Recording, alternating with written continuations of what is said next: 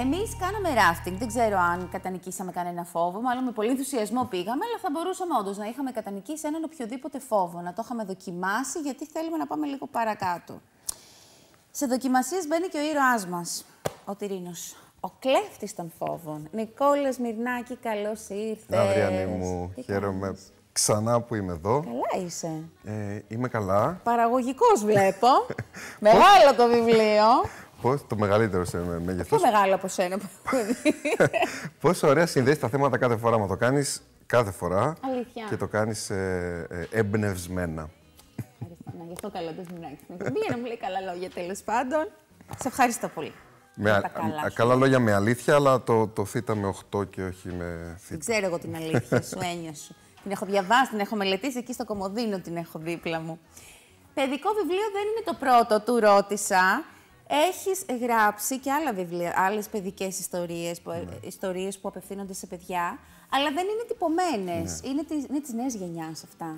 Είναι αυτό που σου έλεγα πριν, ε, έτσι, που δεν έγραφαν οι κάμερες, ότι εμείς οι επαναστάτες της ψηφιακής λογοτεχνίας που το 7, το 8 σηκώσαμε το, λάβ, το λάβαρο των ηλεκτρονικών βιβλίων, των e-books και των audios, τελικά καταλήξαμε Ευχαριστώ στο πάρα χαρτί. πολύ.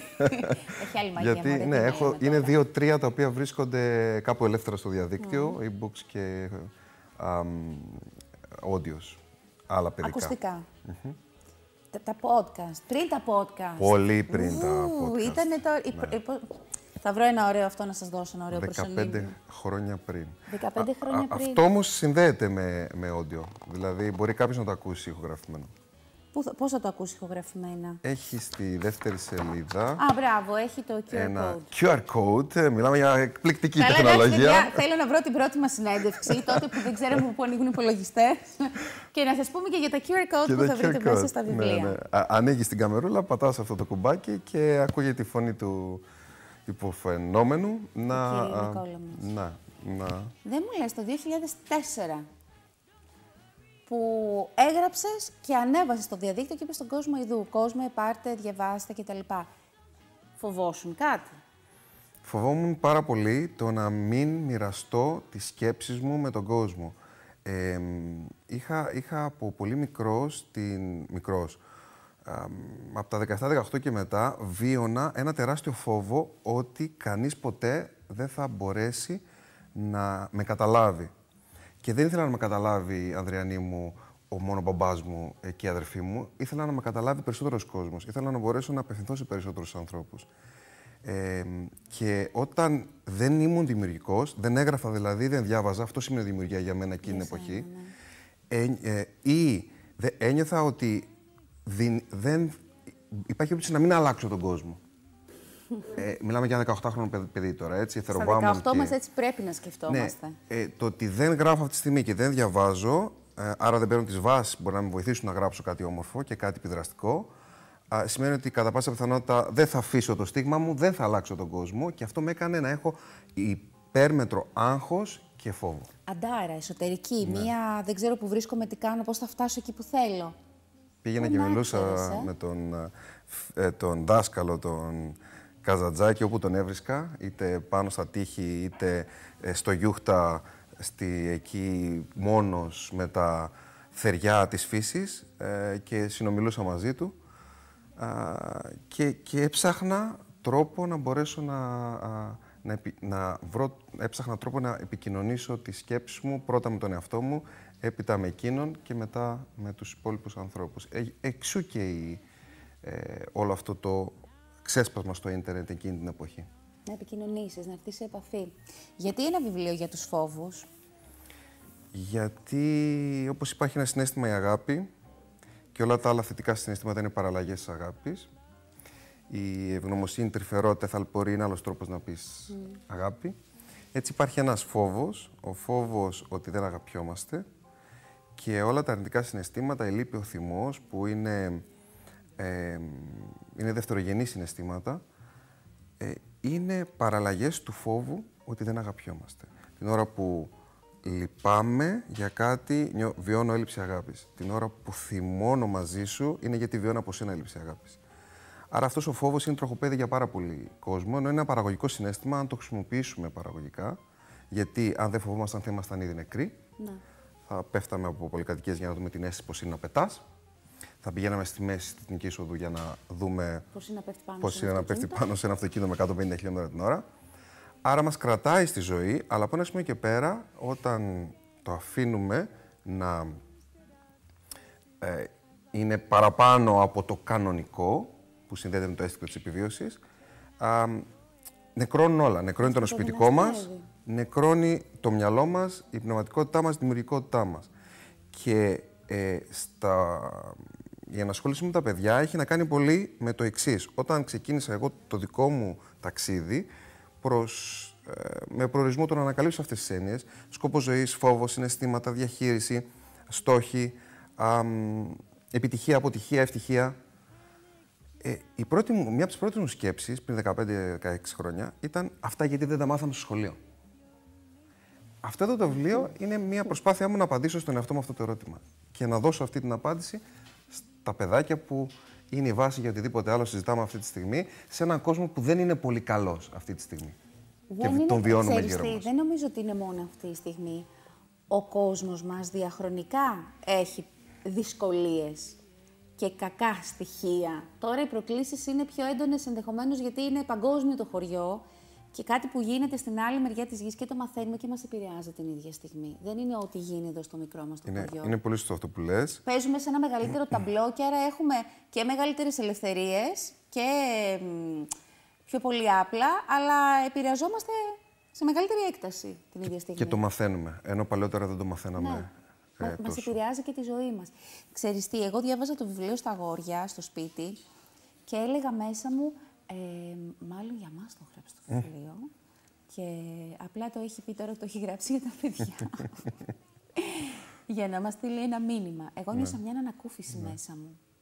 Και γιατί, λίγο να ευλογήσω τα γένεια του φίλου μου, του Νικόλα, περνάς και άλλα πράγματα μέσα. Πέρα από το, το μπαίνω σε βάθος να δω για τη διαχείριση των φόβων και όλα αυτά τα συναισθήματα. Και κοινωνικοπολιτικές τοποθετήσεις και άλλα ζητήματα που, θα, που βιώνουν τα παιδιά μας στην καθημερινότητά τους. Ανισότητες, δυσκολίες και τα λες με έναν τρόπο που είναι, γίνονται κατανοητά στα παιδιά. Και σε εμάς πολλές φορές. Ναι. Ε, κοίταξε, όταν ένας ε, συγγραφέας που δε- δεν έχω αυτή την εμπειρία ιδιαίτερα, ε, ουσιαστικά αυτή είναι η πρώτη μου προσπάθεια και η Ναταλία Καπατσούλια που έκανε την εικονογράφηση νομίζω ότι έδωσε φωνή και ε, έντισε τις λέξεις με έναν εξαιρετικό Ωραία τρόπο. δουλειά, πολύ. Ε, η- πρώτα απευθυνόμαστε στους γονείς. Οι συγγραφείς παιδικών βιβλίων νομίζω ότι πρώτα απευθύνονται στους γονείς και μετά μέσα από τους γονείς στα παιδιά. Τελικά. Ε, ή ίσως, ε, ή μπορεί να ισχύει και το ανάποδο, α, για να περάσουμε στα παιδιά πρέπει να, να, να, πα- να περάσουμε πρώτα από τους γονείς, αλλά ναι, διαφορετικά πράγματα θα κατανοήσει ένας ενήλικας και διαφορετικά ένα παιδί, αλλά ε, ο στόχος ήταν να μπουν σπόροι και στους δύο. Μωρέ, ξέρεις τι νομίζω, μπορεί να διαβάσουμε το ίδιο κείμενο σε 15 διαφορετικές στιγμές της ζωής μας και να πάρουμε διαφορετικές απαντήσεις κάθε φορά. Έτσι. Ή να έχουν μείνει κενά και να μας δοθεί ευκαιρία κάποια στιγμή να γεμίσουν αυτά τα κενά, να δοθεί απάντηση. Ε, από ένα παιδικό βιβλίο, να το διαβάσεις στα 40 σου και να πεις Τώρα εμένα κάτι μου ξεκλείδωσε μέσα μου. Ναι.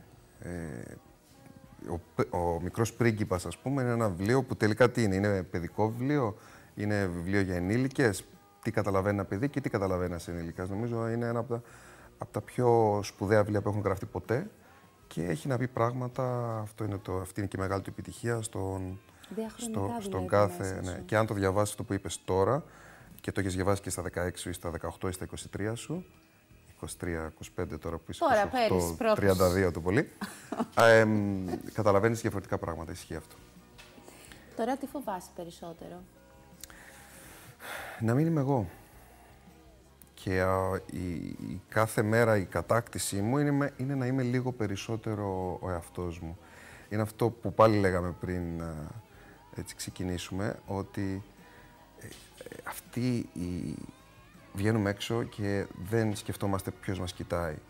Ε, ή μπορεί να σκοτούμε να χορέψουμε χωρίς να μας απασχολεί ε, το αν θα χορέψουμε καλά ή όχι. Γελάμε ε, γι- δυνατά. Τι ωραία όλο αυτό να μπορούσαμε με κάποιον τρόπο, όλη αυτή την, ε, τη δουλίτσα με τον εαυτό μας που γίνεται σε αυτή τη φάση της ζωής, να μπορούσαμε το αποτέλεσμα αυτό να το καρποθούμε και να το μεταφέρουμε στα 18 μας. Αλλά τελικά γίνεται. Δεν γίνεται Δεν ίσως. γίνεται, Έτσι, ναι. πρέπει να περάσουμε. Υπάρχει λόγος του 35 είναι μετά το 23. Και το 23 α, είναι τρία χρόνια μετά από το 20. Υπάρχει λόγος. Αλλά είναι η φυσική- φυσιολογική εξέλιξη της ε, ζωής. Α, έχει σημασία όμως και εγώ νομίζω ότι αν στο σχολείο ή αν μέσα από μερικά βιβλία είχαμε έρθει σε επαφή με κάποιες σύνες λίγο νωρίτερα, θα ήταν ολότελα διαφορετικά κάποια πράγματα. Θα είχαμε κερδίσει χρόνο δηλαδή. Α, Αυτό, άλλα εφόδια.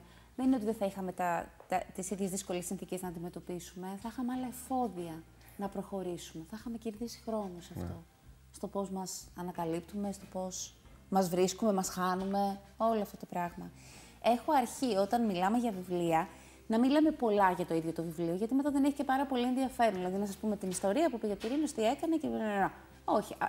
Α, Το βιβλίο πάντα είναι η αφορμή για να συναντιόμαστε με τους ανθρώπους που τα γράφουν. Είναι στα βιβλιοπωλεία. Έχει και το QR code μέσα. να το λέμε, να το διαφημίσουμε. Νικόλα, σε ευχαριστώ πάρα πολύ. Εγώ σε ευχαριστώ. Για, Ετοιμάζεις κάτι; για άλλη μια φορά. Ε, κάτι ετοιμάζεις. Αποκλείται να μην. ετοιμάζεις Είναι έτοιμα τα κάτι. επόμενα 62 projects. Πάρα πολύ ωραία. Ε, Όλα αυτά που έχουν ετοιμαστεί. Μην μου τα λες αυτά γιατί αγχώνομαι. δεν Δεν, θα έχω προλάβει. προλάβω να τα βγάλω έξω. Τι Όχι, το- εννοείς στη ζωή σου γενικά; Ε, αυτά που Θες θέλω να 150 κάνω δεν θα χρόνια. προλάβω ποτέ να τα κάνω. Ναι, αυτά τα οποία Οκ. θέλω να κάνω. Ε, και πάντα θα υπάρχει μια λίστα όπου θα μείνουν πράγματα ανεκπλήρωτα. Το- Δεν, δεν με ενοχλεί όμως αυτό πια κακό. καθόλου. Δεν με στεναχωρεί καθόλου. Και δεν με στεναχωρεί γιατί ε, κάθε βήμα είναι προς την κατεύθυνση αυτή που μπήκα πριν κάποια χρόνια και βαδίζω ε, έχοντας απόλυτη επίγνωση πια ότι εκπληρώνω το, το σκοπό της ζωής μου, οπότε δεν βιάζομαι πια, παρόλο που θα τα αφήσω πολλά ανεκπλήρωτα. 152 project, 152 εκπομπές. Έχουμε πολύ μέλλον μπροστά μας. Να είστε καλά. Σε Εγώ- ευχαριστώ εγώ πάρα, σε πάρα ευχαριστώ πολύ. θερμά.